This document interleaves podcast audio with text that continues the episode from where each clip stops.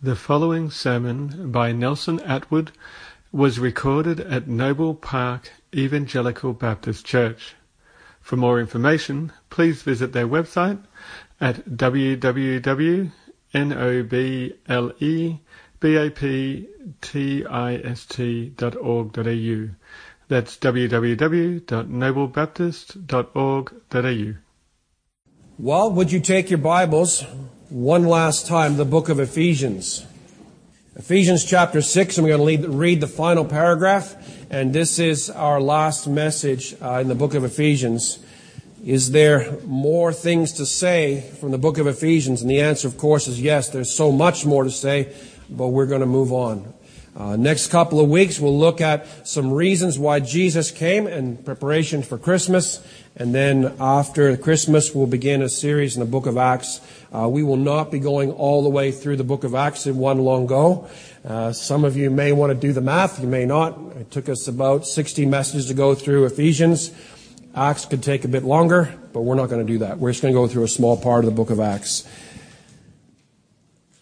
Let's read together Ephesians chapter 6, and we're going to read for the context uh, verses 21, 22, 23, and 24, but we're going to focus just on verses 23 and 24 this morning. And Paul is wrapping up and he's giving his final greetings, and he says, So that you also may know how I am and what I am doing, Tychicus, the beloved brother and faithful minister in the Lord, will tell you everything. I have sent him to you for this very purpose, that you may know how we are, that he may encourage your hearts. Peace be to the brothers, and love with faith from God the Father and the Lord Jesus Christ. Grace be with all who love Lord, the Lord Jesus Christ with love incorruptible. What are you going to say to wrap up a book? Paul has just finished this great letter, and some would argue it's a masterpiece of some of the richest and deepest theology in all the New Testament. He's talked about in the chapter 1 and verses 1 to 13 about the glory of God and the salvation that we have and all the spiritual blessings that God has poured out and blessed on us. He's prayed for us to know God's power at work in us in verses 15 to 23 of chapter 1. He reminded us in chapter 2 and verses 1 to 3 that we once were spiritually dead and separated from God. He's described to us God's gracious, regenerating, saving work in verses 5 to 10 of chapter 2. The book of Ephesians is about our new life in Christ, the life that God has given us. He then told us in chapter 2 verses 11 to 22 how we have been united into one new man. He has recounted God's grace using him, Paul, to minister the gospel that others might be brought into the fold and the flock. He pauses again to pray for us to know God's love in chapter 3 verses 14 to 21. And then in chapter 4 verses 1 to 10, he called us to live in a manner worthy of the gospel. He begins the practical application of the truth of the message. In verses 11 to 16, he, Paul has described to us Christ's ministry gifts to the church given to us to bring us all to work that we might all come to godly, mature Christ likeness. And then in verses 17 to 32 of chapter 4, Paul contrasts our old life with our new life and calls us to put off the old man and to put on the new man, to put on Christ. And then in verses 1 to 20 of chapter 5, he calls us to live as beloved children of God, beloved sons and daughters. We're to live in love. We're to live as children of light, walking in the light. We're to live as wise and not as unwise. We're to live being filled with the Spirit of God, singing and rejoicing with hymns and songs and psalms and spiritual songs of praise. And then in 5 verses 22 to 6 and verse 9, he calls us as husbands and wives and children and slaves and masters to live together as godly and Christ-like new creatures in Christ.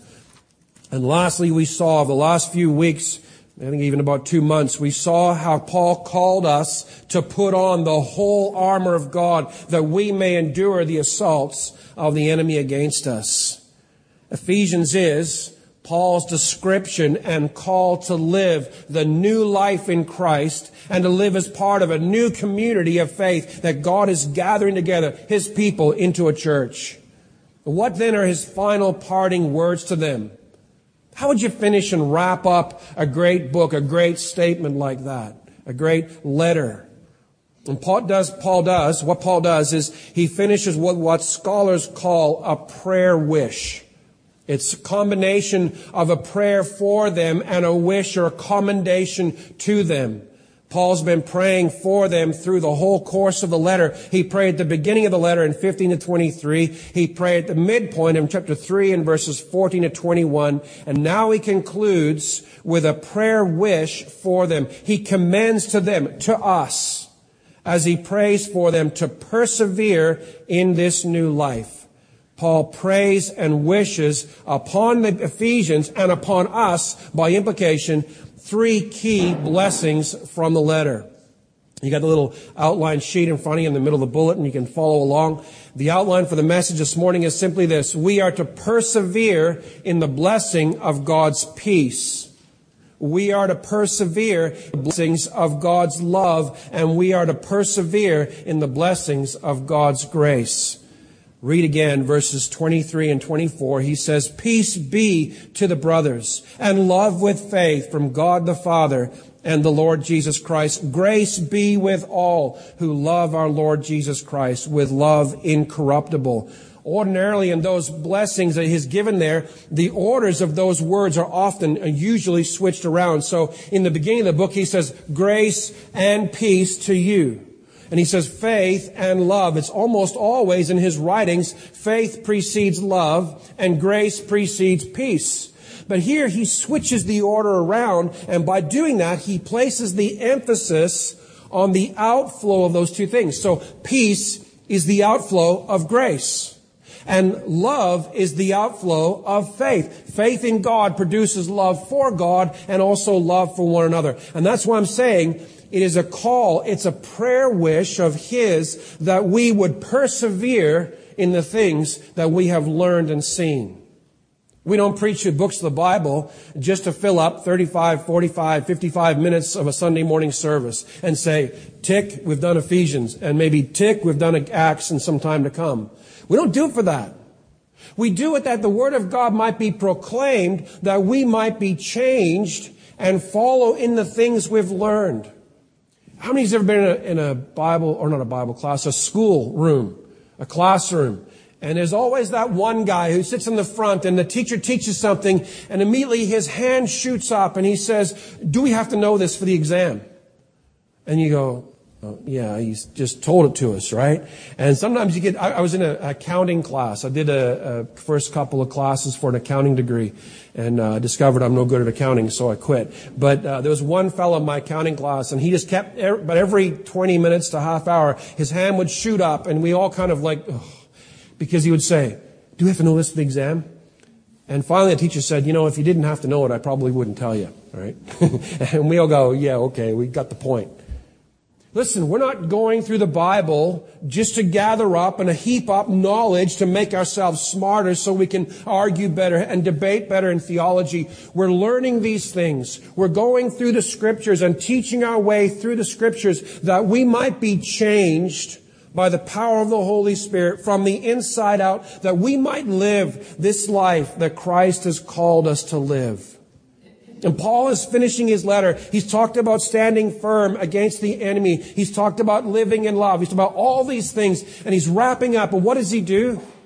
He's praying and commending to them these three great blessings that God has given to all of us. Not just that we would know them, but that we would live them out.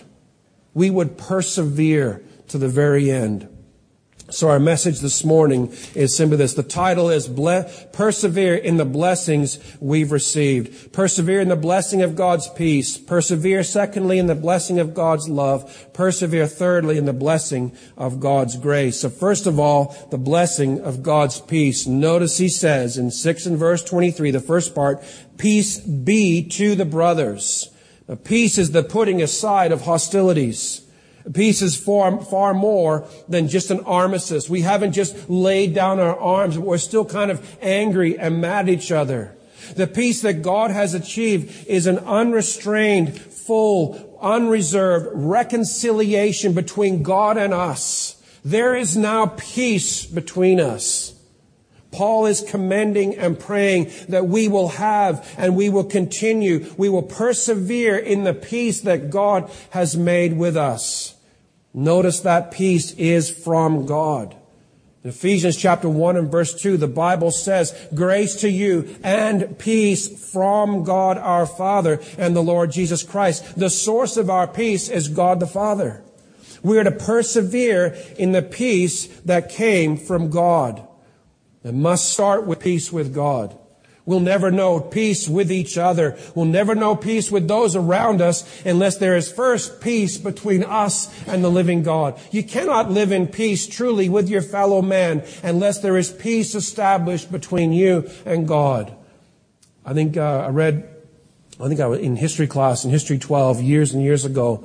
Our teacher told us that the UN was established and between the end of World War II and this day today, there have been world peace for not one year, not one month, not even one week. There have been five individual days where the entire world was at peace with each other. There has always been a war going on. And the reality is we will never understand and know real peace with each other unless there is peace between us and God.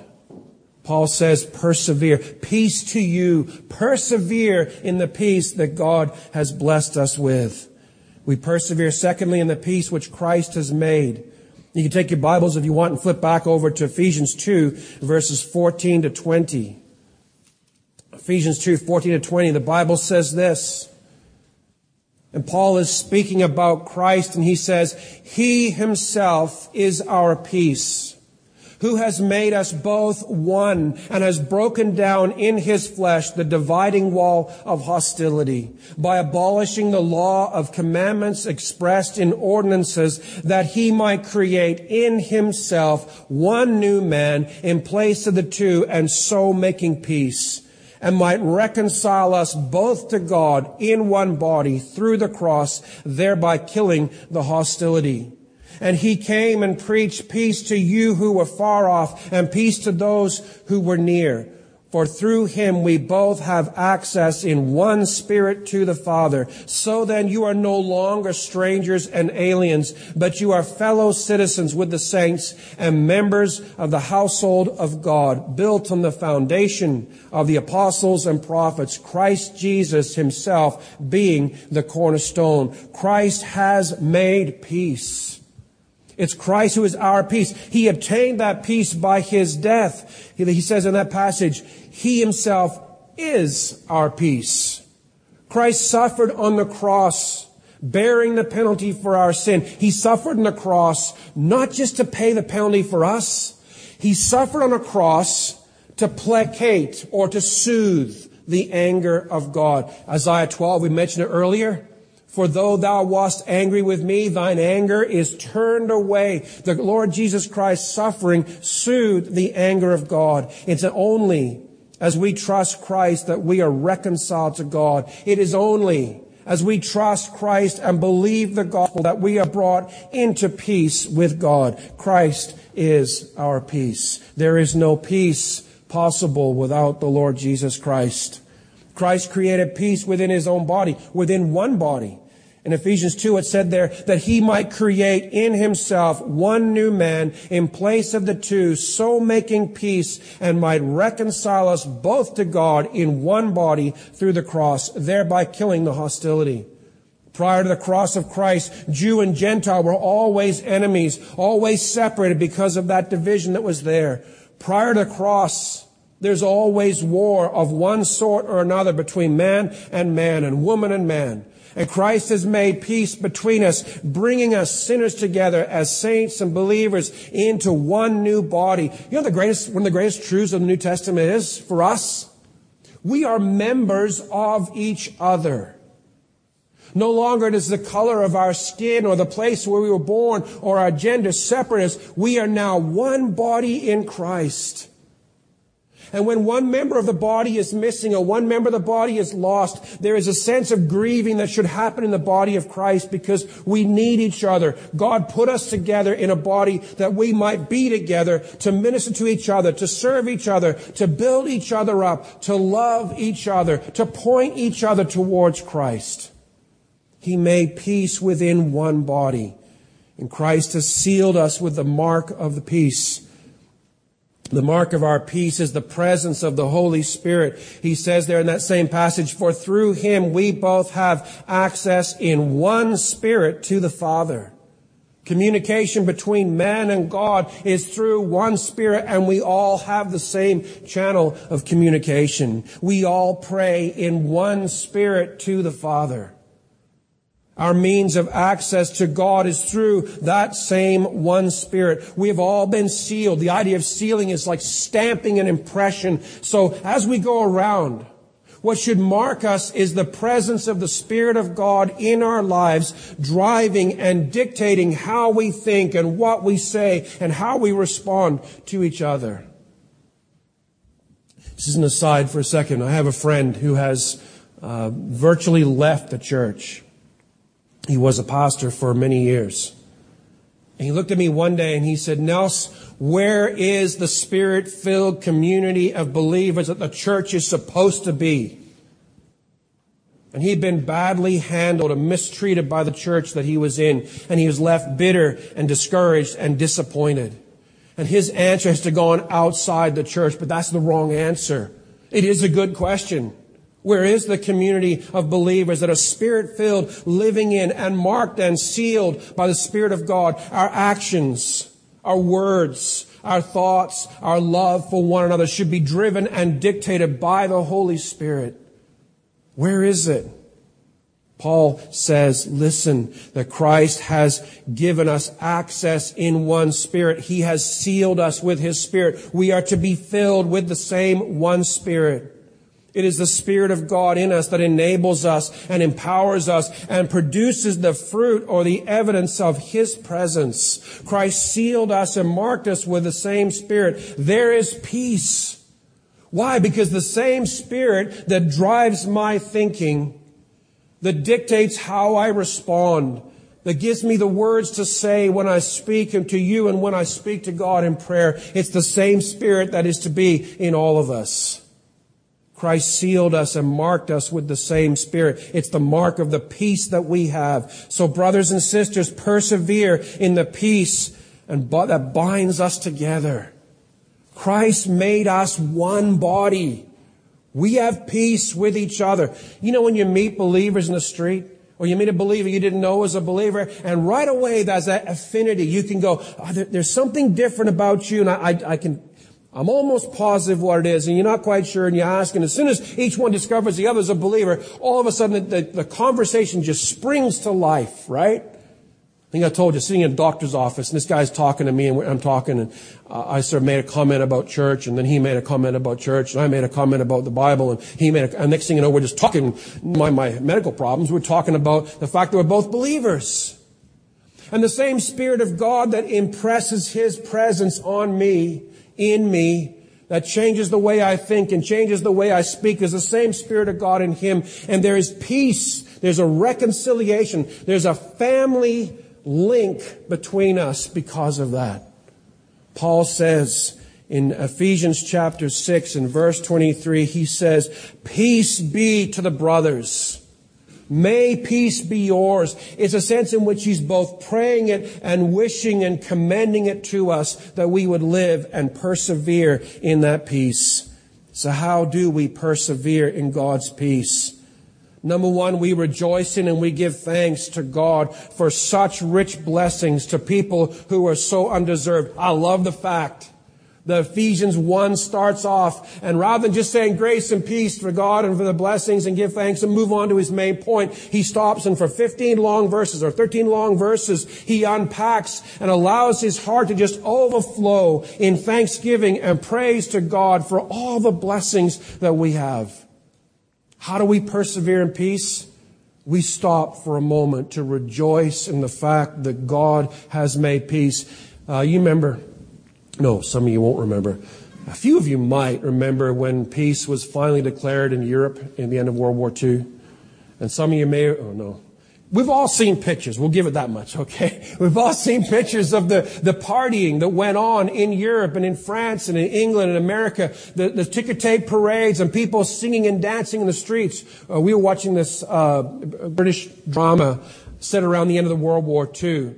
And everybody was getting ready for the big party when they finally announced that peace had been achieved in Europe and they were all stocking up in champagne and they had flags flying and people were all already in a party mood because they were ready to rejoice in the fact that peace had been declared. Brothers and sisters in Christ, God has made peace between us and Him. It's cause for rejoicing. God is far more glorified in us and by us when we rejoice in and delight in Him and His blessings than we, when we just know them. He gave us those things that we might rejoice and delight in them. Rejoice in the fact that you have peace. Pray for peace to continue in each other's lives. Strive as much as possible to live in peace with one another. What did Paul say? Strive to maintain the unity of the body of the spirit in the bond of peace. As much as it remains in you be at peace with all men. You know the bible says? Let love cover a multitude of sins. Isn't it, isn't it easy? Or just bizarre i think the way family things irritate us. There's some members of my family i won't say who to protect the guilty but one of them will irritate the other and it's like why are you getting so upset about that? Oh, because it just irritates me. And they're like, right? And they're all grumpy. And you're like, but, but that's just a little thing. It's such a small little thing. Why are you letting that irritate you? And brothers and sisters in Christ, isn't it true that we as the family of God can be like that? The little things irritate us about the other one. And Paul says, as much as it remains within you, be at peace Strive to maintain the unity of the Spirit and a bond of peace. Let love cover a multitude of sins. Stand fast in the assurance provided by the gospel of peace. When the, when the devil begins to attack, as we saw a few weeks ago, stand fast. God has made peace. He cannot take it away. Brothers and sisters, let us persevere. Let us continue in the peace that Paul is praying that we would know. Let us commend peace to one another. Let us persevere as individual believers in the new life of peace that we have with God and with each other. Secondly, let's persevere in the blessing of God's love. Notice what he says in 23 in the second part there. He says, peace be to the brothers and then love with faith from God the Father and the Lord Jesus Christ. He's commending to us the love that we have received from God and that we're to live in with each other. So let's persevere in the love of God. Let's persevere in appreciation and the experience of God's love. It was God in love who predestined us for adoption. He says that in Ephesians chapter 1, 4 through 5. In love, he predestined us for adoption to himself as sons, and by implication as daughters, through Jesus Christ, according to the purpose of his will. The salvation and family life in Christ was no accident. It was no mere chance happening. God designed and planned and moved and worked to bring you into his family. He saw you totally, he saw me totally unworthy and desired to open our eyes and heart to see the immensity of his love and his grace, and he planned to adopt us. God in love adopted each of us into his family. God in love caused and moved us to, moved, sorry, God was moved by great love for us to make us alive in Christ.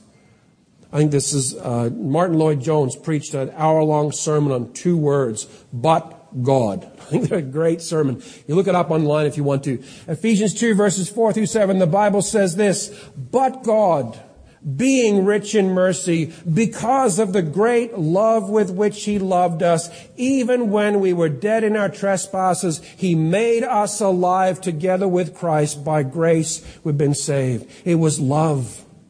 Brothers and sisters, it was love that drove Christ to make you alive, to open your eyes. You remember that moment When the gospel just made sense to you? And you remember that moment when you just were craving to have this Christ. You were craving to have that forgiveness and you wanted to be reconciled to God. I can still remember sitting on a bunk in Yaville Island Bible Camp so many years ago and I understood it, I got it, and I just wanted it. It was the love of God at work to make me alive in Christ. God in love made us alive together with Christ. God's love is experienced through faith in Him. And the Bible says in Ephesians 3, 17 and 19, so that Christ may dwell in your hearts through faith, that you, being rooted and grounded in love. Now you notice what he says in verse 23. He says, peace be to the brothers and love with faith. So the idea there is that, that love is the outflow of faith. So I trust God. And as I trust God, I'm casting myself and throwing myself completely on God for His rescue and His salvation. And that throwing myself on God develops and builds within me a great love for God. So love is experienced through faith in Him. Faith is the channel, if you like, the tube by which we receive both the grace of God and the love of God. And it's also the channel by which we express and communicate back to God that love that we have experienced. We hear the message of the gospel. We see the awe-inspiring beauty of God's holiness we simultaneously understand the sickening and vile ugliness of our sin. We see and hear of God's love, sending Christ to save us, and we trust in Christ. We throw ourselves on Him and plead with Him for salvation. And that pleading, that trusting, that throwing ourselves on Christ builds within us a great love for such a Savior. Love is the fruit and the evidence of our faith in God, and we share and display that love we've received to others. God's love that we know only through Christ. So brothers and sisters, as we wrap up the book of Ephesians, there's so much more to say, but listen, as we go out, continue, persevere in God's love with your mind. What's the command in the Bible? The greatest commandments? Thou shalt love the Lord your God with all your heart, soul, mind, and strength, right? Your mind. So we love God with our mind. How do we do that? We set it on Christ. We meditate on the things that please Christ. We fill our thinking with what Christ likes and pleases Him. We fill our minds with the scriptures that we might know Christ. I was camp on the weekend up in Sydney uh, with the, the folks there about knowing the incomprehensible God. And isn't enough just to know lots about God. And you know, brothers and sisters, the danger of living in a well-taught, well-established church is you can come in and you can learn so much about God. You can learn so much about Christ. You can know facts down the length of your arm. You can know a dictionary full of facts and information about Christ and never actually know Him. That's a terrible, terrible danger. We love Christ with our mind, not just knowing things about Christ, but knowing Christ personally, deeply, and intimately. We persevere in speaking the truth in love. Love must motivate all our speaking. And here's where God rebuked me. Because you know, there's a piece of me that likes to be right and likes to argue and likes to, to debate. And every once in a while I get my clock cleaned by somebody who can debate better than me and I'm a bit frustrated.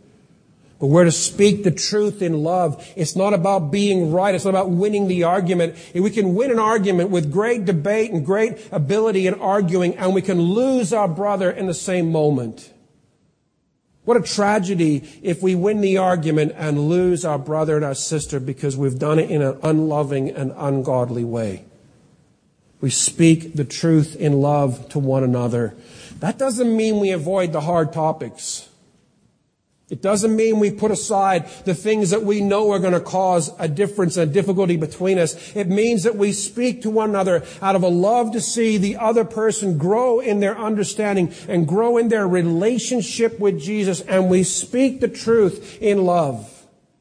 Why is it I preach the gospel in a church that is filled with so many people that profess Christ?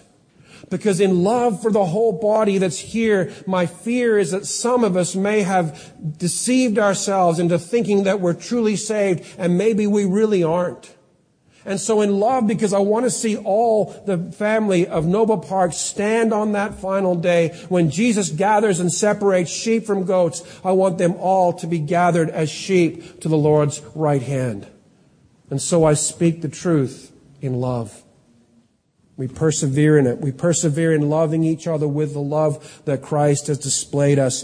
He says in Ephesians 5 verse 2, and walk in love as Christ loved us and gave himself up for us. Living before each other and loving each other means being willing to sacrifice for the sake of the other. How tragic it is when the church sees men and women fleecing the flock taking advantage of one another, taking money, taking whatever else that they can get and gain from each other. That's not what it's for. We're here to love one another with the love that Christ gave us. So how do we persevere in this love that God, that Paul is commending to us? We rejoice in and we give thanks to God for such a rich blessing. It's the same way that we persevere in peace. We give thanks and we rejoice in the love that God has shown toward us. No romantic gesture can even come within infinity of the love that Christ has shown towards each of us in dying on a cross. The Bible's a great verse. For God so loved the world. Or even better, for God loved the world in this way. He gave. Not chintzy, he gave extravagantly. He gave his only begotten son that whosoever believes in him will not perish but have everlasting life. We give thanks and we rejoice for love like that. We rejoice in it. We follow Paul's example and pray for those blessings in each other's life. When was the last time I asked myself the same question? When was the last time that you give thanks and pray that your brother and sister in Christ would fully know the love of Christ? Just take your Bible, flip back a couple pages. Uh, this is Paul's prayer in 3 and verse 16. Listen to what he prays. 3 verse, uh, to catch the flow, pick it up in verse 17. Paul is praying for me. He prays it so that Christ may dwell in your hearts through faith, that you being rooted and grounded in love may have strength to comprehend with all the saints what is the breadth and length and height and depth and to know the love of Christ that surpasses knowledge that you may be filled up with all the fullness of God. You see what he's doing? He's praying for us. He's praying for the Ephesian believers specifically, but by implication, he's praying for us also that we would have the strength to grasp the love of Christ that was given to us. Brothers and sisters in Christ, pray for one another. Pray the real things. Pray that we would each have strength to comprehend the love of Christ that's been poured out and displayed toward us in the cross, in His gathering us together. You know, when God in love put you into this church, God in love put us side by side. You say, why would God put me in, in love beside the big guy at the front? He's a bit abrasive. He rubs people the wrong way. Why would God put us in love side by side? Each of us a little bit abrasive, a little bit rough around the edges. I'll use George and I as an example. He puts us together. Why? Because we're both like sandpaper. And as we get up alongside each other, we're both like sandpaper on wood and we begin to rub each other. And what happens is God uses George like rough sandpaper on me to sand me down and smooth me out. And God uses me like rough sandpaper on George to sand him down and smooth him out. And as time goes by, the lumps and bumps and roughness of each other's character gets knocked off and we begin to have intimate and close fellowship with each other. Brothers and sisters in Christ, we persevere in speaking the truth in love. We persevere in bearing and enduring one another in love for the other. Why? So that God can use each of us in the other person's life. It's a tragedy. It's a huge tragedy when someone leaves a church disgruntled and unhappy. Because all they've done is they've stepped in and interrupted the work of God in their life and the work of God through them in everybody else's life, and they've stepped out of that. Now they go to another church, and the work of God begins all over again. God put us in love in this body together. We're to persevere in that love. We're to give thanks for the love that we have. We're to pray for one another that we would each have the strength to know the love of God. We're to pray that the love of God might overflow amongst us. Pray for your own heart as well. Pray for your own heart to be constantly seeking to love each other. Pray and deliberately choose to love one another even when there's tension. That's hard. He says, that's not, that's not easy. You know, I, I, prefer my Christianity a little bit distant so, you know, I don't get hurt and I don't do any hurting and that way we can all just kind of have our little world. Someone described, I think it was Swindoll, Chuck Swindoll described fellowship like this. Uh, they, are there porcupines in Australia? I can't remember. We have echidnas, right? The little tiny guys. They got spines, yeah? Okay. They're cute, I gotta say. I almost ran over one the other day, but they are really cute. And he said, Christian fellowship is like this. It's like a group of, of echidnas getting together on a very cold winter night. In order to get warm, they huddle up against each other, but as soon as they get close enough to each other, you know what happens? The spines shoot out, right? And then they prick each other and they jump back. And then they're cold again, so they snuggle back up against each other, and then the spines shoot out and they prick each other and they jump back. It's like the slow, weird dance almost, you know? And Christian fellowship can just be like that. We need each other. God put us together in a family to work alongside of one another. But isn't it remarkable? As soon as we get close to one another and as soon as that fellowship begins to build and we're learning and growing, the spines shoot out and we jump back. Brothers and sisters, Paul commends to us, he says, love with faith. Uh, the thought there is peace be to you and love be to you with faith from God the Father and the Lord Jesus Christ. How do we finish this great book? By calling each other and pleading with each other to persevere in peace, persevere in love, and finally persevere in the blessing of God's grace. He says, Grace be with all who love our Lord Jesus Christ with a love incorruptible. He says, Grace be on those who love God unfailing and unfading. It just carries on. Grace is God's freely given, unearned favor toward us. Not one person in this room who knows Jesus as Savior deserved God's grace. The very fact that we didn't deserve it makes it grace. Do you realize that? If you deserved, if you thought that there's something inside of you that makes you acceptable in God's sight, all of a sudden grace is yanked out of the way and it's contract. He must give you his favor. But none of us, not one of us deserve the favor of God and that's what makes it such rich grace. We don't deserve his grace. We have no right to his grace. There is no way to earn the grace of God. My dear friend Ken, who comes in here, he goes to a Jehovah's Witness church. And he comes in here and we endlessly debate Jehovah's Witness versus Christianity and why that system is so failing. I said, Ken, you can't do it. You cannot earn God's favor. You can't witness to enough people. If you had eternity left to witness to every single person for one single second, it still would not be enough to earn you God's favor. Let's bring it to our context. You can't go to church faithfully for long enough to earn God's favor. You can't memorize enough verses to earn God's favor. You can't read enough scripture to earn God's favor. You can't do enough good works. You can't give enough money. You cannot do anything. Not only is it not possible, but hard to work at, it's not even possible. We have no right to God's grace. We can't earn God's grace. We are only deserving and worthy of God's unrestrained anger and wrath against us. He calls us in Ephesians 2 children of wrath or sons of wrath, sons of disobedience. Let me read the verse rather than misquoting it. He calls us in Ephesians 2 verse 3, he says, we were by nature children of wrath like the rest of mankind. What's that mean? It means children destined to face the wrath of God. That's the only thing we deserved. But instead, God gave us rich and amazing grace. He gave us His unearned favor. We're to continue steadfast in God's grace. He is the source of it. We're to continue steadfast in the unfailing love for Christ who saved us. And we know as we continue in that love for Christ, His grace is being poured out on us. It's almost circular.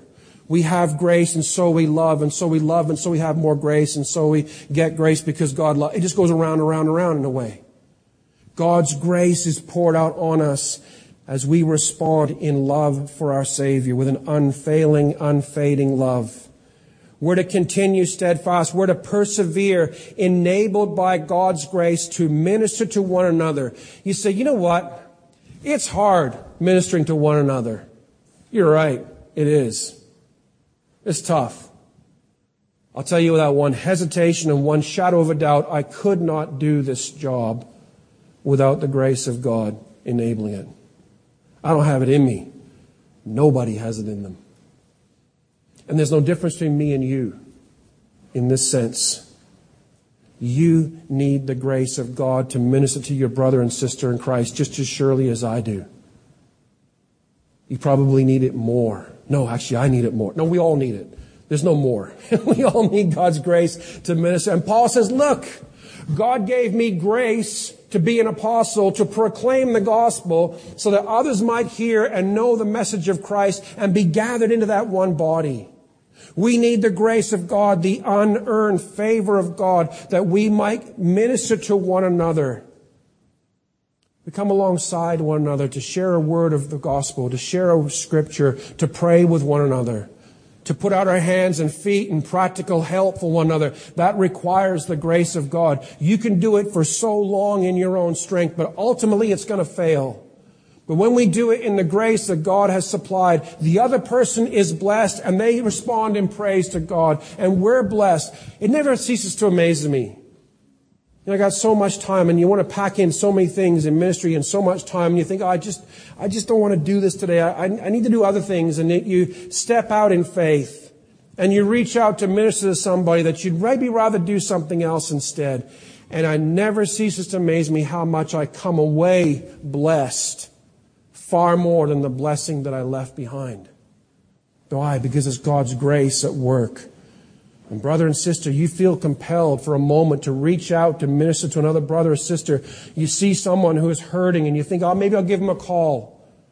Maybe I'll get involved. Maybe I'll come alongside and pray for them. Maybe I'll go visit somebody to see how they're doing and to try and cheer them and encourage them in their walk with the Lord. And you think, oh, just, oh, it's too hard. I, you know, I don't want to, you know, and you pull back. Let me assure you, you step out in faith and you begin to minister in the grace that God supplies. You will receive a blessing far more than you can imagine. Paul says that I was given grace to minister to you. Grace was given to Paul. Grace is given to us also that we might minister the word of God to each other. God has given each of us gifts to exercise that the building up of the whole church might happen. So how do we persevere in the grace that God has given? It's the same thing again. We rejoice in and give thanks to God for such grace. We pray for grace to continue and abound in each other's lives. We strive as much as possible to live with grace for each other. Again, that verse, let love cover a multitude of sins. Brothers and sisters, as we wrap up Ephesians, let's persevere. Persevere as individual believers and as a church family living the new life in Christ, knowing it's all because of God's grace to us. Persevere, beloved. Keep going. Don't stop. Keep running the race. Keep finishing the walk that God has called you to. Book of, Book of Hebrews calls us to lift up our eyes and set our eyes on the prize that's before us and run with endurance the race that's set before us. Don't give up. Keep going. Persevere in it. Persevere in the rich blessings that God has blessed us with in Christ Jesus. These are all blessings that we have only in Christ. You don't have them because you earned them. You don't have them because God gave them to you outside of Christ. They're only in Christ. These are rich blessings that we enjoy because the Father has set us apart for salvation. These are rich and glorious blessings that we have peace and love and grace because Christ came to earth. He lived as a mere man, truly man, yet truly God, and Christ died to purchase our salvation. These are blessings that we enjoy, but we cannot earn. And the Holy Spirit has applied that salvation that Christ purchased to us. He's opened our eyes to see the truth. He's awakened us to repentance and faith in God. And He has sealed us and stamped His presence in us and on us. He indwells in us in ever increasing influence to transform us into Christ's image. And all those things are what God's doing in us. But you know, the call is still the same. The call on us throughout the letter is to live in light of these great truths, to persevere, brothers and sisters, in these great blessings. Press on. Don't give up. Live in light of the great salvation that God has given you. But I can't stop, I can't finish until I first address the other part. What about those of you sitting in this room who do not know Christ as Savior and Lord? What about you as sitting here and you're thinking, I would love to have this blessing. I'd love to know what it is to have peace with God and peace with man, but I don't have it in my own heart. God longs to pour these blessings out on you also. God who is infinitely holy and glorious in his righteousness. God created you and I with the purpose that we might know him and relate to him. But sadly we've sinned. We have failed to glorify God in everything that we do. The penalty for our sin is death, eternal death under God's wrath. But God in immense love and grace sent Jesus Christ to die on a cross. He sent him to die, to shed his lifeblood, to wash away our sin, to wash away the guilt that we have on our conscience, to set us free from sin. He suffered, Jesus suffered unspeakable agony and shame in your place and mine. And praise the Lord, praise God. Our Savior is not no longer lying in a tomb. He is now seated alive beside his Father. God now calls all us he calls us to repent of sin and to believe the gospel, to follow Jesus Christ. And God promises that these blessings, all these blessings we've been talking about, the blessings of being filled with His Spirit are to be yours and ours. If only we would believe and repent. And you can come into this church week after week after week after week and listen to one message after another, sing one hymn after another but the question has to be put to you, and I'm going to put it to you this morning. Will you repent of sin and trust the Lord Jesus Christ and know what it means to be truly saved? To enjoy the immense blessing of the Spirit of God filling you and empowering you to live in obedience for Him. Will you do it? Because without that moment of repentance, you feel inside of you a longing. There's something that says, I just gotta have that. That's the Spirit of God beckoning and calling, Come unto me, all you who are labor, and I will give you rest. Will you repent of sin and trust the Lord Jesus Christ and know what it is to be truly saved? Brothers and sisters in Christ, let's persevere. Press on. Don't give up. God is finishing the work that He began in each of us, and He is going to. He promised that He would do it, and He always keeps His promises. Persevere in the peace that we have from God. Persevere in the love that we have from God, and persevere in the grace that we have from God. Let's pray.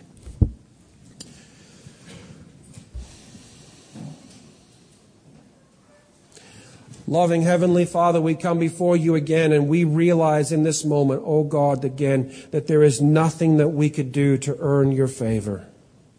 There is nothing in us that would make you desire to save us. Father, we thank you that it was all of grace. It was love that drove you and motivated you to make us alive. It was love that gave, caused you to pour out your spirit on us, to fill us, to enable us to live and walk before you. Father, it was grace. It was mercy that you held back the punishment that we so deserved. Father, it was kindness to see those who could not and would not help themselves, and you reached out Father, we thank you for that reaching out toward us. Father, we thank you that the Lord Jesus Christ has come and he has suffered and died on a cross. Father, we thank you and we rejoice that he is indeed raised from the dead and seated at your right hand. Father, we thank you for the fact that you have given us new life in Christ. Father, we thank you for every single believer in this church. Father, we thank you that they also have experienced grace. And Father, we realize again that none of us has arrived. None of it, none of us has it all figured out. But the work of God, that your work in each of us is ongoing. Father, we pray that we would persevere in that peace, letting love cover a multitude of sins. Father, in grace and in striving to maintain the peace between us, we would love one another we would build one another up as we share scripture and pray for one another and minister to each other. Father, we pray for this church that peace would rule your peace. Father, we pray too that love would mark us. The Lord Jesus said, O oh God, that they would know us by our love. And Father, no doubt it grieves your heart immensely to see the newspapers splashing stories not of love, but of greed and theft and sin rank among the church. Father, help us. Father, we plead with you that we would each love the other with the love that we have experienced from Christ. Father, we plead with you that we would show grace to one another, that we would live in this grace that you have poured out on us that we would be marked by grace. Father, we thank you and we ask you for these things to be rich in each of our lives. Father, we pray for this church. We plead with you, O God, that we would stand and we would endure as society around us and even other churches, those claiming to follow you are turning away from the, what the Bible teaches. Father, we pray that we would, as a people of God, faithfully follow you all the way to the end living in obedience to the truth, living in the joy and the delight of our Savior. Father, we pray too for this neighborhood right around us. Father, we pray that you would use us to reach them, to put the gospel message in their hands, that they might respond and believe and understand the truth of the gospel. Father, we pray that you would build your church. Father, not necessarily Noble Park Baptist, but build your community of faith worldwide true believers following and loving and serving and obeying you. Father, we plead with you all these things and we ask, O oh God, that you would hear our prayers. And Father, we ask them in Jesus' precious name. Amen.